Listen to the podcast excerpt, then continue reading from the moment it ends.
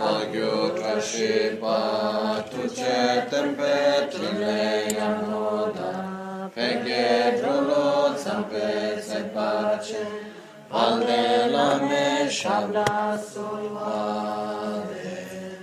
Om aguru vajradara sumati muni shasane karma, uta vardani shri Varsa Manya Sarva Siddhihum.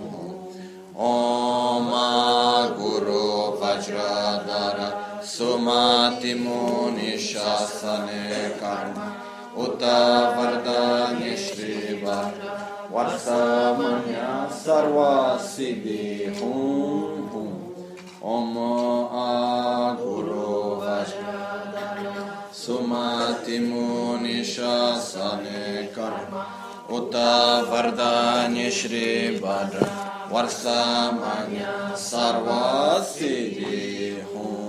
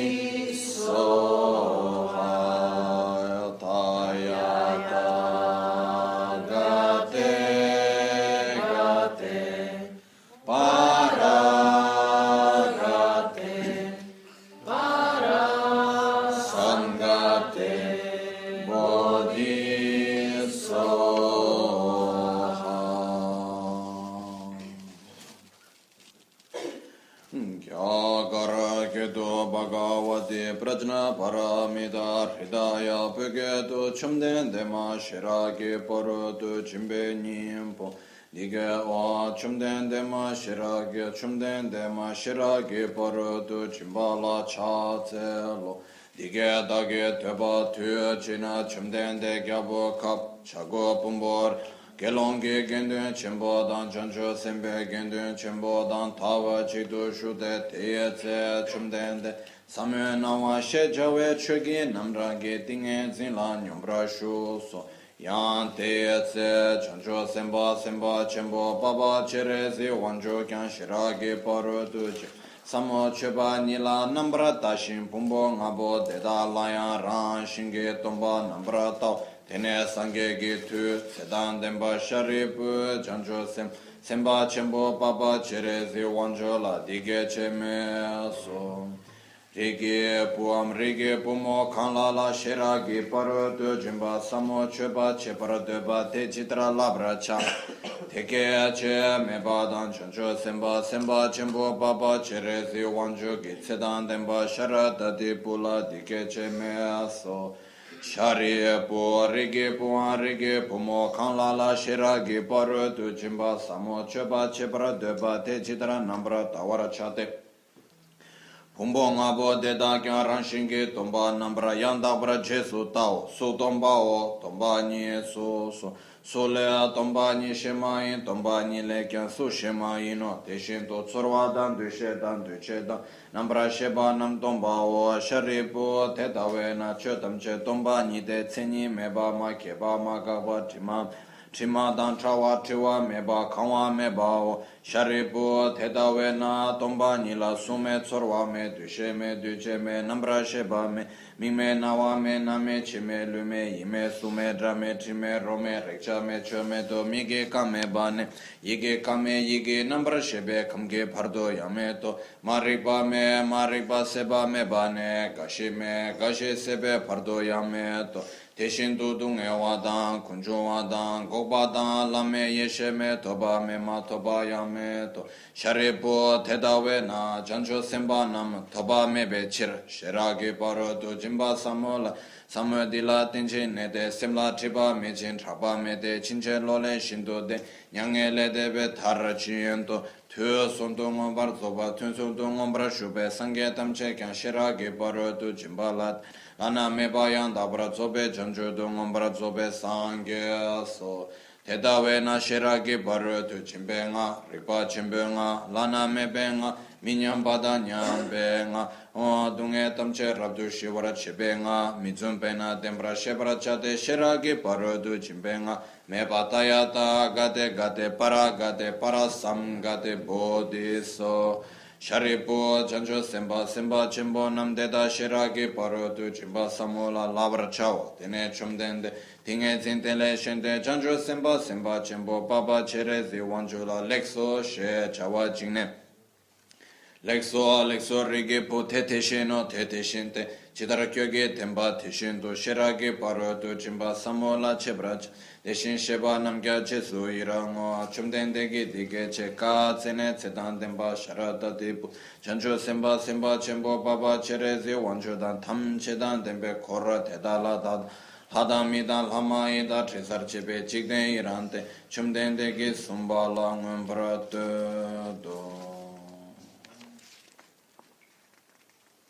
Sange chodan tsoge chonam la chancho pardo dami kyapso chi lage chinso gibe sonangi krola penchir sange drupar sho Sange chodan tsoge chonam la chancho pardo dami kyapso chi lage chinso gibe sonangi krola penchir sange drupar chödāṅ sōgē chönāṅ lā chāñchū pārdō dāni kyabsū chī dāgē chūshē gībē sōnāṅ gī drōlā pēnchirā sāṅgē drupārashū In the Buddha, Dharma and Sangha, I take refuge until enlightenment. Through the practice of generosity and the other perfections, may I attain Buddhahood for the benefit of all saints. Nel Buddha, nel Dharma e nel Sangha, prendo rifugio fino all'illuminazione. Con la pratica della generosità e delle altre perfezioni, possa io ottenere lo stato di Buddha per il beneficio di tutti gli esseri senzienti. Buddha gave many, many teachings. It's really, I even think the amount of teachings that we have transcribed today from what Buddha gave not even compared to all the teachings that he actually gave. And uh, still, it's quite a lot. And uh, from all the teachings that Buddha gave, Buddha gave teachings in many different ways. He gave teachings where he ex- directly explained things. He gave teachings through his own example. He gave teachings through his blessings. And uh, I will explain that a little bit better. But uh, there are many, many different ways through which Buddha guided his own disciples. Okay? It was not only like, okay, official time for teaching, everybody come and listen. There are many different ways of guiding the disciples through the path of enlightenment. And one of these ways was through, let's call, official or formal teachings, where normally Buddha would never ever sit down and start talking to people, just saying what he thought was the right thing to say. All the time, whenever Buddha gave a teaching, it was one of his disciples that would come make a question. And based on this question, he would give an answer. So that's how all the teachings came. But then there were other times also where the disciples were together with Buddha, and uh, based on his seeing the different situations, the way how Buddha would act, that would be also a teaching. It will also be guided by the own action of Buddha, the own choices Buddha made, the own decisions he did in different situations. And then there was another type of teaching, which is very precious for us, based on our own culture and mentality, a little bit difficult to understand. But it's the teachings that Buddha gave only through blessings. And this was the following.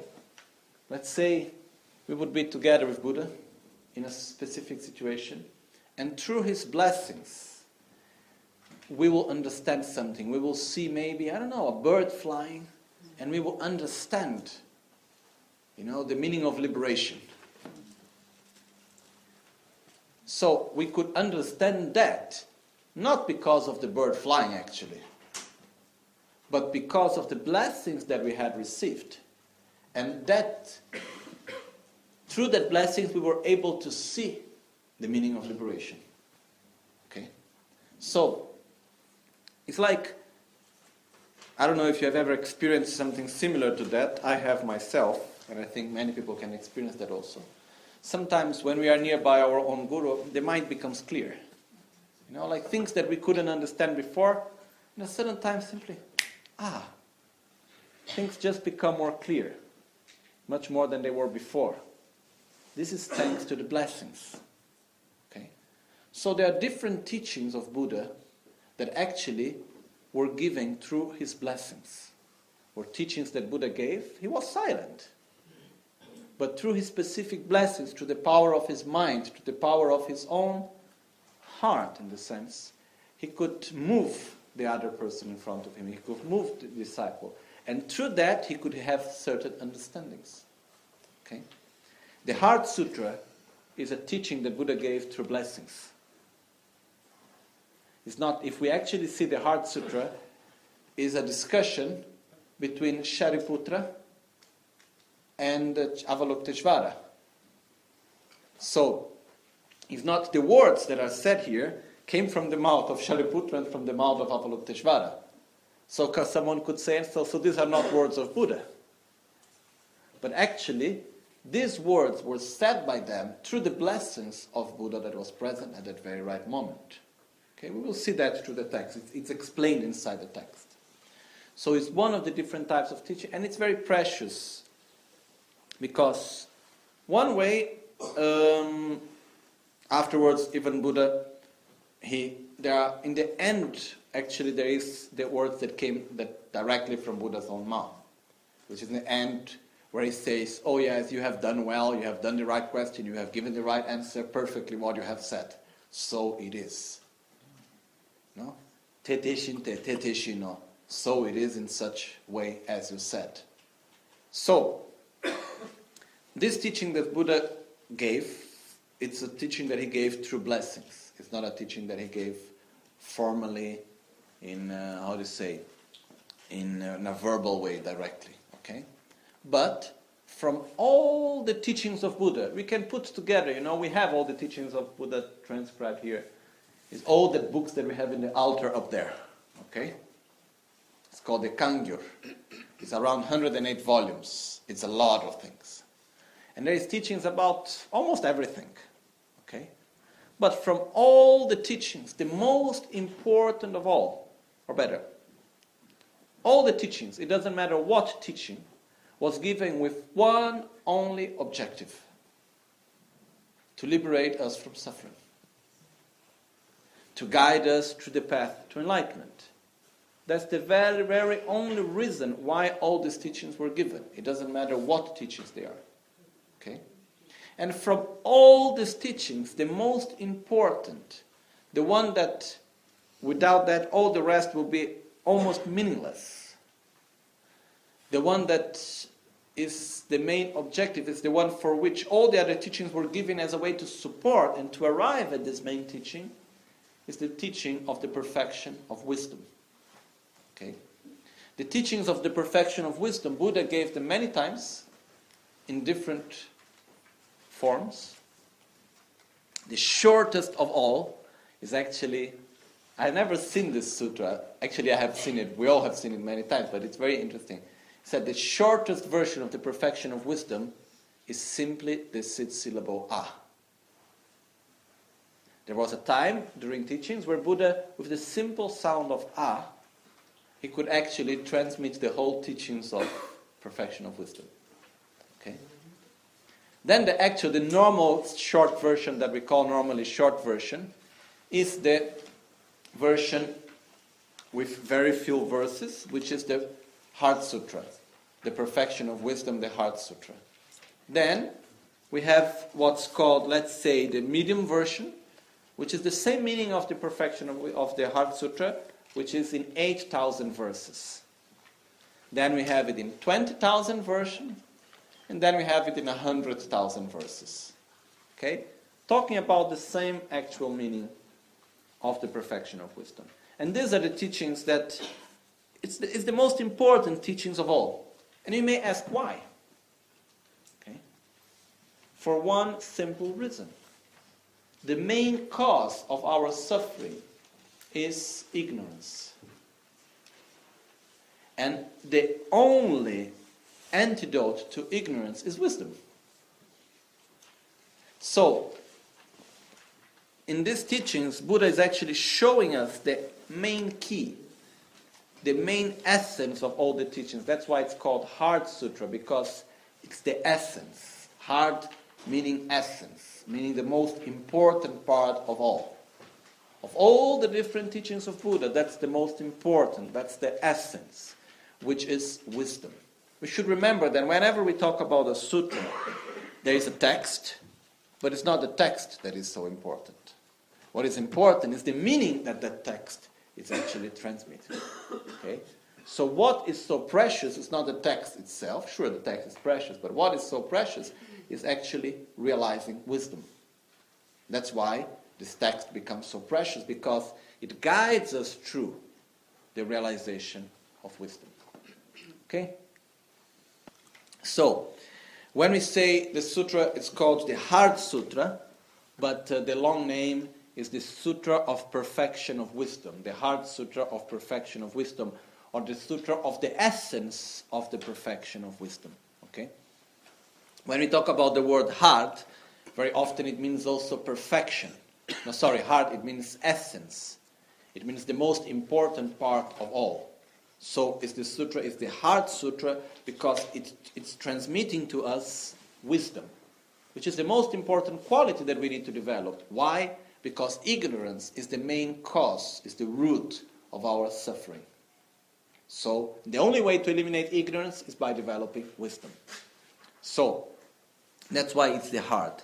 When we call the perfection of wisdom, the word perfection in Sanskrit is said paramita, in Tibetan is said parchin, which means to go beyond. Okay? Parchin means to go, par means beyond. So when we say to go beyond, actually, it means to go beyond suffering, to go beyond ignorance. And we have three different types of perfection. When we say paramita, we need to make this reference to three different aspects. One is the path to go beyond. One is the result of having gone beyond. And the other one is the teachings that show us the path how to go beyond. Okay? So this is what we call the three different types of perfections, which afterwards in English was given this translation perfection in the sense of having reached perfection, the path of perfection to reach perfection, and the teachings that transmit to us the path of perfection. So, the Heart Sutra it's a, is paramita, is parchin, is perfection in the sense that it's transmitting to us wisdom the actual meditation and the gradual realizations of wisdom is also perfection as we are, how do you say in English, perfectioning? Perfecting. Perfecting as we are perfecting our own wisdom. And the final state of enlightenment is the actual state of perfection that we want to reach. Okay? So when we talk about the Sutra of the Perfection of Wisdom, it brings us these three meanings, which is the cause, as the teachings that we receive, the path as the path of perfecting wisdom, and the result of reaching actual enlightenment. So these are the three meanings when we talk about the perfection. Okay? Now, as we said yesterday, one something that is very important for us is to understand ignorance, to see ignorance, to have the courage to look ignorance at the eyes and at that point, we can see the importance of developing wisdom. Okay? Without understanding our own ignorance, it will be very difficult to actually realize wisdom. Okay? So we need to keep that in mind. So we don't need to go to look for wisdom somewhere far away. Wisdom is the simple, direct opposite attitude of our own ignorance. Let's just make a very simple example let's say that ignorance is when I say I don't like water. Okay? What's the direct opposite way mode of apprehension of I don't like water? I like water. Okay? So that's wisdom. Let's say that if ignorance would be I don't like water, wisdom would be I like water. Okay? Simple as that. Okay? Maybe a better example. If ignorance would be there is water, okay, is there milk in this glass? No, right? So let's say, for me to say there is milk in the glass is ignorance.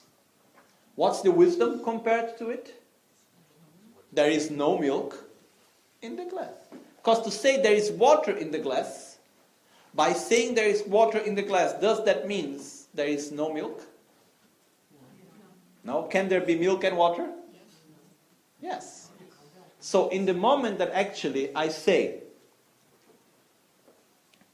if I want to eliminate the mind that apprehends, that thinks there is milk in the glass, it's not enough to say there is water. I need to develop a direct opposite mode of apprehension, which is there is no milk in the glass. Okay? So, in the same way, first, but for me to be able to understand the known existence of milk in the glass, what do I need first to be able to do? Is to imagine milk in the glass. If I don't know what glass is, if I don't know what milk is, I would never ever be able to say there is no milk in the glass. Okay? I don't know.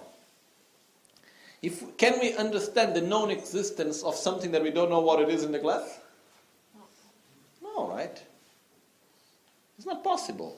I can only apprehend the non existence of something I know what it is. So, for me to be able to eliminate ignorance, first I need to be able to see ignorance. I must be able to understand the mode of apprehension of ignorance. Okay? Once I see what ignorance sees, then I can say that it doesn't exist. okay? Once I can say there is, for me to be able to apprehend the non existence of milk in the glass, I must be able to imagine what is to see milk in the glass. Okay? So, that's why we first must see ignorance, because wisdom is a direct opposite mode of apprehension, a direct opposite state of consciousness of ignorance itself. Okay? Why we need this? Because our mind has a particular quality. We are not able to have two thoughts that are directly contradictory at the same time. It's simply not possible. Can we say, we can say, okay, but can we think at the same time there is milk in the glass and there is no milk in the glass? Can we think that at the same time? No. At the same time, I can think there is milk in the glass and there is water in the glass. Yes, that's possible. But I cannot think at the same time there is milk in the glass and there is no milk in the glass, okay? So our mind is not capable of having two direct opposite modes of apprehension at the same time. We're a little bit strange, so we can now say there is milk, and after one second we can say there is no milk, okay? But together we are not able of doing it. Okay? So what's the only way I can eliminate from my mind the mind that thinks there is milk in the glass? By developing the mind that says there is no milk in the glass. Okay, simple, no? Okay? How can I say I have an object of anger? Oh, you are terrible. You are an object of anger. How can I eliminate that object of anger from my mind? By developing the mind that says you are not an object of anger. Okay? Or you're an object of love. Uh, it's not enough. Sure, an object of love will be a solution, it helps. But it must be directly opposite. Okay? So I can have anger towards you and I can love you somehow. It's a little bit contradictory, but our mind is strange. We are very often we are contradictory. So love and anger are contradictory by themselves. So love will eliminate anger, but it's not directly contradictory. What is directly contradictory is not an object of anger. Okay? So the point here is if there is any state of mind that we want to eliminate, what we need to develop the direct opposite state of mind of that one. Okay? So, for us to eliminate ignorance, what we need to do? We need to develop a state of mind which is directly opposite to ignorance. But for us to be able to do that, we must see ignorance first. We must understand ignorance. And by seeing ignorance, we can have a direct opposite mode of apprehension. Luckily for us, Buddha has shown us how is ignorance. And by that, he has shown us the path of wisdom. Okay? And that's what we are going to see through the Heart Sutra. So let's start with the Heart Sutra, okay? Better we start with the text.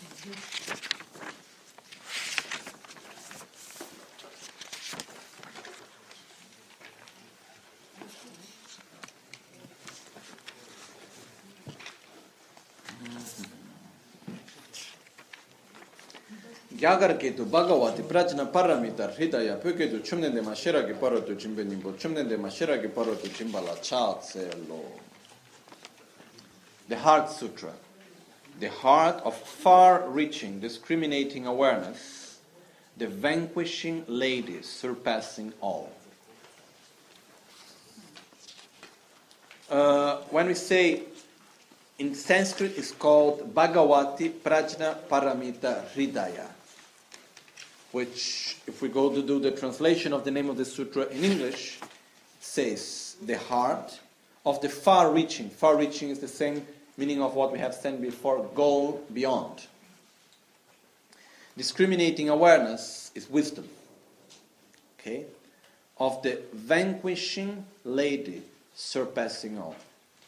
Chomdendema shiragi parotu chimbenyimpo.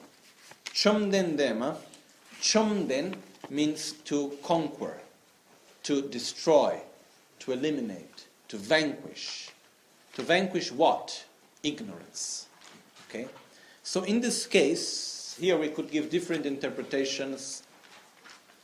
When we call vanquishing lady, surpassing all. Vanquishing means to eliminate, to have victory upon what? Ignorance. Surpassing all, surpassing what? Going beyond, surpassing ignorance and all suffering at the same time. When we call lady, here uh, there are two different actually modes of interpretation.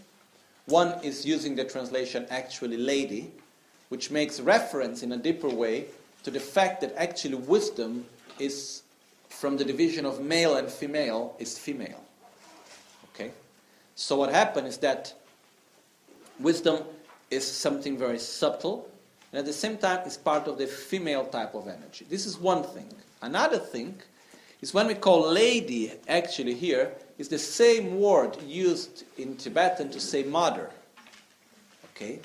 So it's the same way to say that the perfection of wisdom is the mother of all Buddhas. It's also called, the perfection of wisdom is also called mother. In different texts. Yum Shiragiparo to Jimpa. The mother of perfection of wisdom is called mother. Why is called mother? Because wisdom is what gives birth to enlightenment. So at the same time, mother is the one that if it did not exist, we could not exist is the one that gives birth to us. In the same way, wisdom is the one that without wisdom there is no enlightenment. So wisdom is giving birth to enlightenment. Okay, that's why wisdom is also called the mother of all Buddhas. At the same time, okay? So, when we say here the heart of far reaching discriminating awareness, the vanquishing lady or the vanquishing mother, surpassing all. It means wisdom as the mother that gives birth to enlightenment. What is this enlightenment? It's the state of victory upon ignorance, and it's the state of total elimination of all forms of ignorance and suffering. No, as we have here, uh, Chomden Dema. Actually, because we have Chomden and we have De. Chomden means the one that has victory, which we call vanquishing, and it makes reference actually to all mental defilements, such as anger, jealousy, pride, miserliness, and ignorance itself. So it's the victory upon all our mental defilements. And surpassing all makes reference to the fact of eliminating the imprints of ignorance, which, in other words, is what we call the Nyuntip and Shetip, which means the obstacle of defilements and the, ob- the obstruction of defilements and the obstruction to omniscience. Okay? So, uh, the, which in very, in, to make it more simple, okay, these are the technical words, let's say. To be philosophically correct, we say obstruction to of defilements and obstruction of knowledge, or to knowledge, or the obstruction to omniscience. Obstruction of defilements is our mental defilements by themselves. Okay? Anger, jealousy, pride, miserliness, and ignorance itself. So when we say the vanquishing lady or chumden, the conqueror, it means the, having the one that have eliminated, have gone beyond, has eliminated completely all mental defilements. And when we say deva, which means surpass all, it makes reference of having eliminated the imprints of ignorance. Okay? Because once we eliminate only the, the mental defilements, it means we are not anymore in samsara. No more suffering whatsoever. But we have not yet developed our qualities to their maximum potential. To do that, there is the need of eliminating the imprints of ignorance. Okay? So when we say here in the first words, the heart of far reaching discriminating awareness, which means the essence of the wisdom of go to go beyond, which means the wisdom that we need to go beyond, the wisdom in which the Buddhas live as they have gone beyond. Okay? And at the same time, through this, and at the same time, this wisdom is the mother of all Buddhas. It's the mother that gives us birth to enlightenment. It's the mother that gives us the possibility to vanquish, to eliminate all mental defilements, and to go beyond all the imprints of ignorance itself. Okay? So that's the meaning that we have within the title, the name of the sutra. Okay?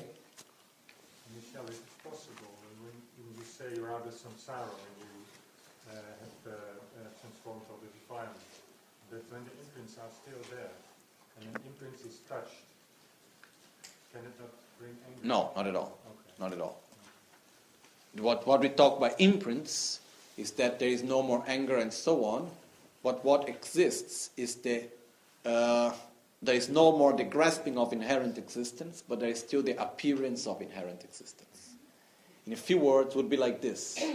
Let's say that we see some flowers, okay? That flowers that are there on the throne.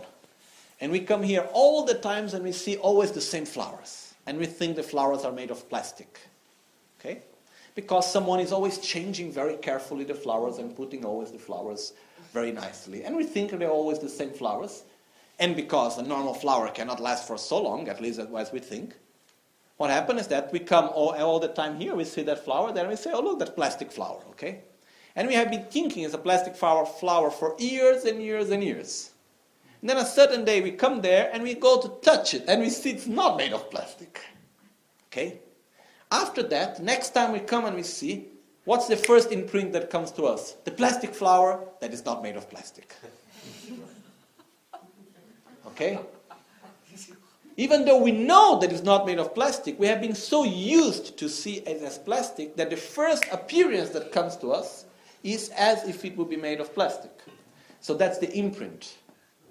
So, ignorance, once ignorance is eliminated, the bodhisattva knows that nothing is made of inherent existence, but he's used to see things as inherent existence for such a long time that the first appearance is as being of inherent existence. So when you eliminate the grasping at inherent existence, it means eliminating the mental defilements. When you eliminate the appearance, it means eliminate the imprints of ignorance. Okay? So, we continue now.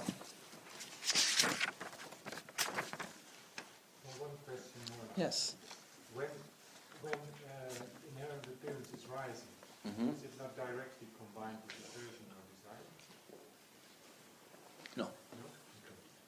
Aversion and desire comes after grasping at the inherent existence. Um, chomdendera chomdende ma shiragi parodu jimbala chalselo. There is in English another part which is not in the direct translation because the verse that was added by the translator from Sanskrit to Tibetan. In the Tibetan version, there is I prostrate to the perfection of wisdom. Okay?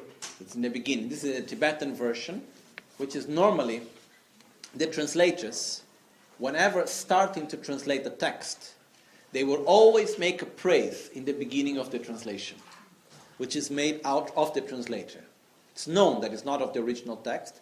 After giving the title, they would make a praise as a way to accumulate merit, to purify their own negativities and interferences, so they could complete in the best way the translation that they are making, and as a way of humbleness also. Okay? So in the beginning of the translation, there is that the translator, he prostrates, this is from the Tibetan version, he prostrates to the mother of perfection of wisdom. Shiragi paratu chimbala.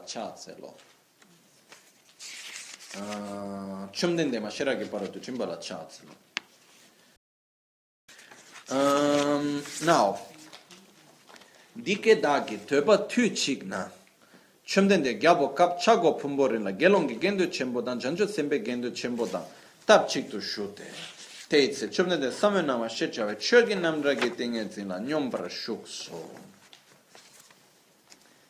these words i have heard. At one time the vanquishing master surpassing all was dwelling at the Vulture Peak mountain by the royal city of Rajgira, together with a great assembly of monastic Sangha and a great assembly of the Bodhisattva Sangha. So, these words I have heard. Dike, daki töpa, tu chikna. These words I have heard at one time. Okay? What does this mean? It means, first of all, that this is words that I have heard directly. It's not something that someone has told me, and I am referring of something that someone told me and no. This is something that I have heard with my own ears. Because we need to remember the sutras are transcriptions, right? So when we say dike dagi terpa, which means these words so I have heard. So when it says these words I have heard, as all the sutras start, it means I was present there. I have listened to this with my own ears. It's not something that I am referring to something that someone else has said. Okay? At one time, at one time, it means these were not teachings that were said many times. It's not something that was repeated again and again. It's something very precious and rare that was said, was said once. Okay? And I was present at that time. So, I don't remember now who was the transcriber of the sutra. Maybe it was Shariputra. I really don't remember exactly. Who was the one that actually transcribed the Sutra of Perfection of Wisdom. So he's the one telling us the story. He's the one coming and said, Look, I was present there. And at that time, because this event didn't happen so many times, these words were not, were not said again and again. It happens once. And it's something so precious when it happened. Okay? So, this is what we call uh, making the precision of time. When it happened. It happened at one time, and this is what actually uh, Gyalpo Kap in Tibetan, there is the part which is saying in the time, let's say the down is translated by the royal city, but it also means at the time of the king. So it's also making reference to a specific time and place. Okay. So the place, it was at what time was it this happening? It was a very specific moment, because it was the moment where the vanquishing master surpassing all. What does it mean, the vanquishing master surpassing all? What vanquishing means? The ones that have conquered all mental defilements. Surpassing all has gone beyond the imprints of ignorance, which means a Buddha. Okay? So it's the same meaning that we have found in the title. Once again, we found here, we find it here, and this we can repeat this in, in many, many, many sutras. This we will repeat again and again is a way of calling Buddha, because a way of making reference to the actual qualities of a Buddha, of having eliminated completely all mental defilements and developing one's own qualities to their maximum potential. So, at one time in which I was present, because I have heard such words, the vanquishing master, surpassing all, the Buddha, was dwelling at the Vulture Peak mountain. The Vulture Peak mountain is a place near Bodh Gaya in South India. Okay? It's a mountain where it's possible even to go now. It's called the Vulture Peak because it has the shape of a head of a vulture. It's that it, the shape of the mountain is like a vulture. Okay? Uh, it's said to be a mountain which is made of precious stones. It's a very stable mountain. Uh, yes? It's a type of a bird. It's this big bird that actually eats the corpses also, no? Okay? So, it's said to be a place which has a very special energy, very stable place, because this mountain is not a mountain made of earth, but it's a mountain made of stone. And so this means represents also stability. Okay? So Buddha was at that place. And uh, something which is very special is that we can go to this place even today. you know. We can go there, we can see this place. And Buddha, so this is also another thing which we say when and where this happened. It was in a specific time, it didn't happen many times. It was at the Vulture Peak, which finds itself nearby Bodh Gaya in, uh, in India. And uh, at the same time, it, uh, it was in what's called the royal city of Rajgriha. Okay? At that place, who was there present at that moment? There was a great assembly of monastic sangha and a great assembly of a bodhisattva sangha. Okay? Who is the great assembly of monastic sangha and who is the great assembly of bodhisattva sangha? What's the difference between these two? Because the bodhisattvas, most of them were also monks. So the difference that is created here is that the great assembly of monastic sangha makes reference to what we call nyenter, which means those following the path of the Hinayana, those that have the main objective to get out of the cycle of suffering. While the bodhisattvas are those that have the main objective to reach enlightenment for the benefit of all sentient beings. Okay? So at the time when these teachings were given, there were both. There was the disciples who were following the path of, let's call the Hinayana, or the path of personal liberation. And there were also those that are called the, following the great vehicle, or the Mahayana, which is the ones following actually the path to reach enlightenment for the benefit of all sentient beings. No? And then it says, uh, chum uh, chago pumborila gelongi gendo chembodan janchu sembe gendo chembodan tapchik tu shukte. Um, actually, there is a meaning which now I forgot. I can check in the book for great, because it says here we have two times great. No, we say the great assembly of monastic sangha and the great assembly of bodhisattva sangha. Let me see if I find this one minute. tu chi na te tu pa te ten pa pi su so pa ta nyo ma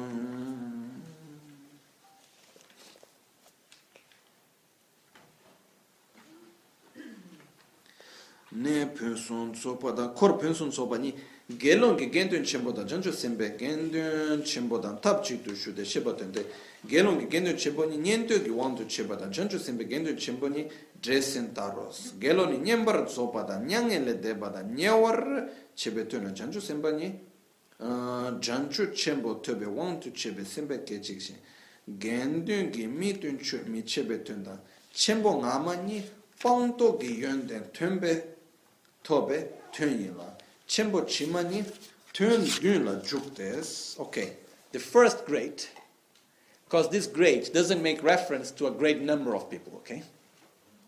When we call the great assembly, we are talking about the qualities of this assembly, the qualities of these disciples that were present.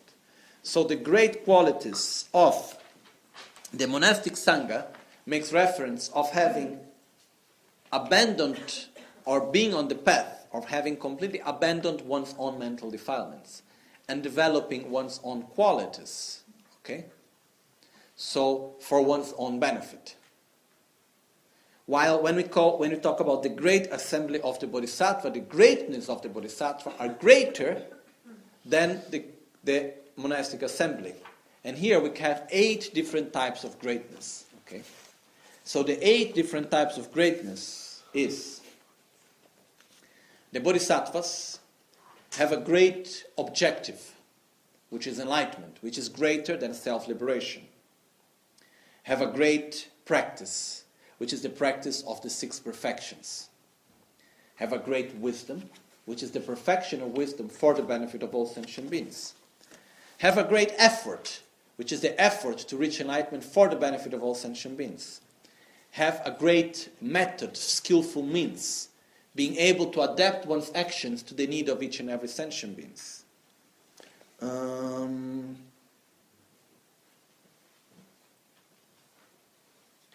have a great action, which is the action of being able to be of benefit for each and every sentient being.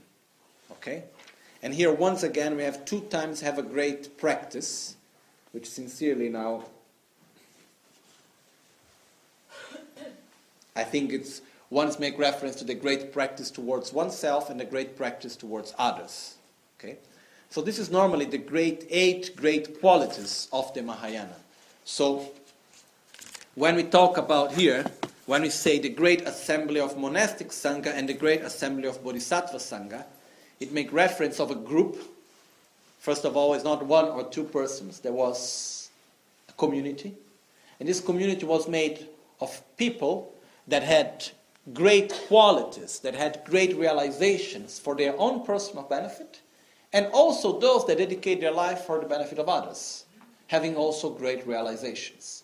So these were the people, well, let's say, the entourage that was together with Buddha at the time. So at this first part is a part where the, I think it's Shariputra, but I'm not sure. Anyhow, the one that is telling us the sutra is bringing us to the context in which this happened. Okay? So, it was at a very special moment. It happened only once. The one who is telling us was present at that moment. It happened at the Vulture Peak. It's a place, it's a very beautiful place. And uh, the city was called Rajgira. And at the same time, it was together with an assembly. Buddha was together with many, many monks and many of them had great realizations of the path of self liberation, and many had great realization on the path to enlightenment of the bodhicitta, or the bodhisattva path, or the Mahayana path. Okay? Yeah? This division then, or this like um, between the, the Mahayana and Mahayana Hinayana. and Hinayana, is this, was this common at the time, or No, no, this is not, it was, it's not a division based on, okay, Hinayana this side, Mahayana that side. Okay?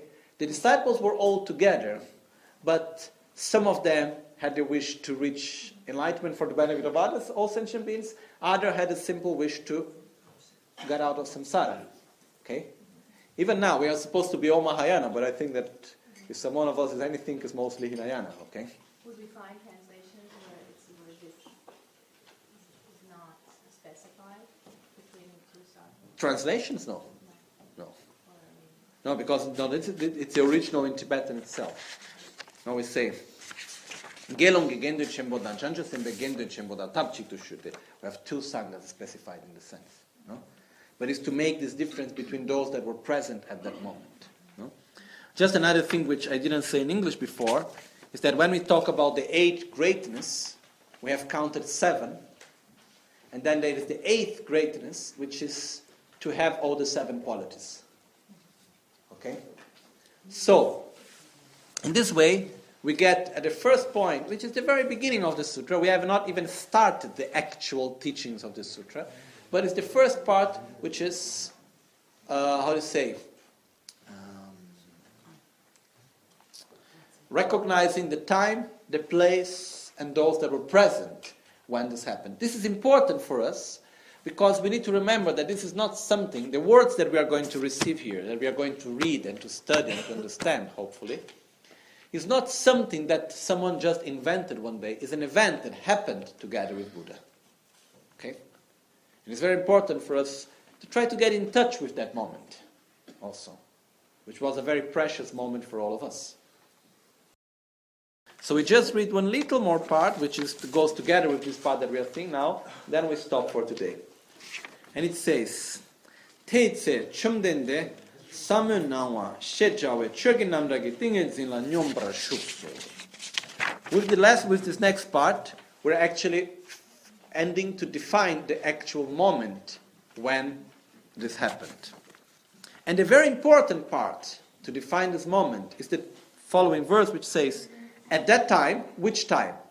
The time in the peak of the vulture, where all with the disciples of Hinayana and Mahayana and so on, at that time, the vanquishing master, surpassing all, Buddha, was totally absorbed in the absorbed in the absorbed concentration that expresses the multiplicity of phenomena known as the appearance of the profound. Okay? Which means Buddha actually all the time Buddha is in deep meditation. Even when Buddha is walking, eating and so on. But at that time he was actually sitting and meditating. Okay? Which doesn't mean that in other times the mind of Buddha is not in perfect state of concentration. But at that moment, it means that it was a moment where they were all together and Buddha was sitting in meditation, meditating in what is called uh, the absorption, that is called the appearance of the profound, which is the concentration that expresses the multiplicity of phenomena, which actually, in very few words, Buddha was meditating on the ultimate nature of all phenomena. Okay? So, and the name of this is called the appearance of the profound, which means perceiving the ultimate nature of phenomena. So, Buddha was meditating on that. And all the disciples were together around, while Buddha was in this deeper state of meditation, realizing emptiness, realizing wisdom. The important things to understand also is not that Buddha in other moments is not realizing emptiness. The state of Buddhahood is a state in, in each and every instant the mind is realizing the ultimate nature of phenomena. Okay? But here, it's a specific moment where Buddha was actually sitting and meditating not only within his own mind but also in the appearance as he was meditating. Okay? So, this is the actual moment when this sutra happened. And it was through the blessings of Buddha, through these blessings of this meditation, that the whole event happened. Okay? And we are going to see that next time when we're going to enter to each and every part of what happened. Then there were two disciples. One was Shariputra, other one was Avalokiteshvara. And one made a question. Shariputra started making a question, and then Avalokiteshvara gave an answer. And like this, they went on till that Buddha came out of the such meditation and he said, Perfect, what you have said, wonderful. I agree with everything you said. You said it in the right way. Okay? So the moment when this happened was not only at that place, the very specific thing of that moment was that Buddha was present and that he was in such profound state of meditation. Meditating, his mind was perfectly perceiving the ultimate nature of all phenomena. Okay? So, Buddha was in meditative concentration. And as he was there in deep meditation, the disciple was together and he gave the blessings to the, his disciples. That's why we call a sutra which was transmitted through blessings. Because they were together at the presence of Buddha, and through the blessings of Buddha, being in that state of meditation, they could actually open their mind to make a question and to give the answer, which would not have, have not happened if they were not under the blessings of Buddha at the time. Okay, so today we live here. Tomorrow we go through the actual question and answer and the actual meaning of this Heart Sutra. Okay? Jetsun lame kutse rapten chi namkar trile chochur gepada. Losan tempe drame sasungi Drove muse tatu ne gyurchi. Yanda tawa rinpoche ma ke panam ke gyurchi. Ke pa nyampar me payam kone kontu pelwar sho Nimo dele tsendele nime kuyan delekshi Nitsen taptu delekpe Koncho sumki jingilo Koncho sumki nodrupso Koncho sumki trashisho Omaun Tambalame Sangye Rinpoche, Kyobalame Tamcho Rinpoche, Rinbalame Gendo Rinpoche, Kyamne Kuncho Sumla Chopa. Locho Sambo Pagyo Trashi Pa, Tsuche Tembe Tinle, Pege Drolo Zambe Zebra, Pande Lame Shela Chopa Bu. Kanshi Drinpa Tsamge Chinange Parche Kunse Leshi Tinle, sotze gyache shukden ringa tse ten sum kordan che la che babul oma hum oma hum